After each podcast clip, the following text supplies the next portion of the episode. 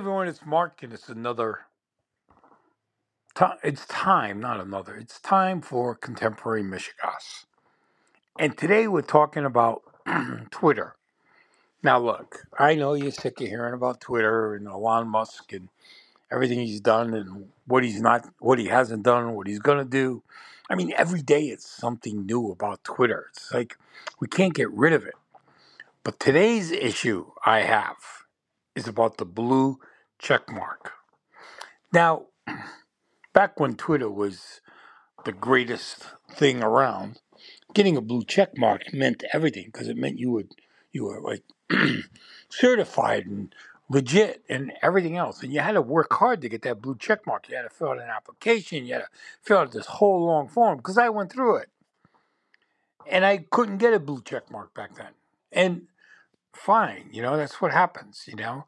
But a lot of people did get check marks and it was important to them. It meant everything to get a check mark. You didn't have to pay for the check mark. You shouldn't have to pay. And people didn't. Then they came out with Twitter Blue.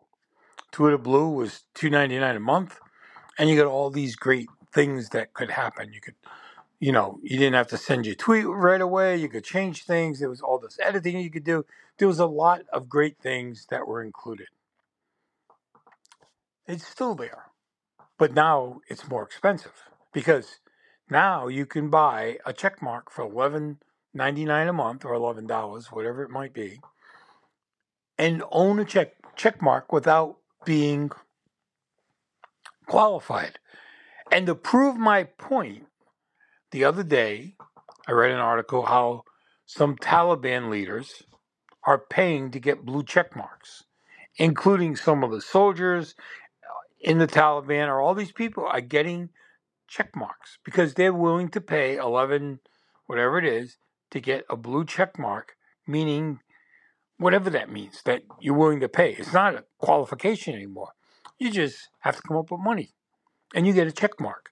So that means terrorists can get a check mark murderers can go out and get a check mark rapists can get a check mark child molesters can get a check mark you just got to pay the money to Elon so he can keep Twitter open and you can have a check mark and be certifiably checked.